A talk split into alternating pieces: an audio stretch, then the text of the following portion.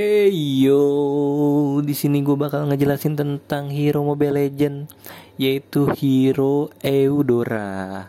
Eudora di sini merupakan seorang sorcerer atau mage yang memiliki kekuatan seperti Zeus atau listrik atau petir.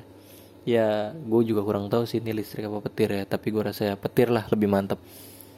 Nah, si Eudora ini merupakan hero yang sangat diminati sekarang karena skillnya bisa membuat marksman langsung ciut seketika atau mundur seketika karena sa sekali menggunakan combo skill pasti langsung mati auto death.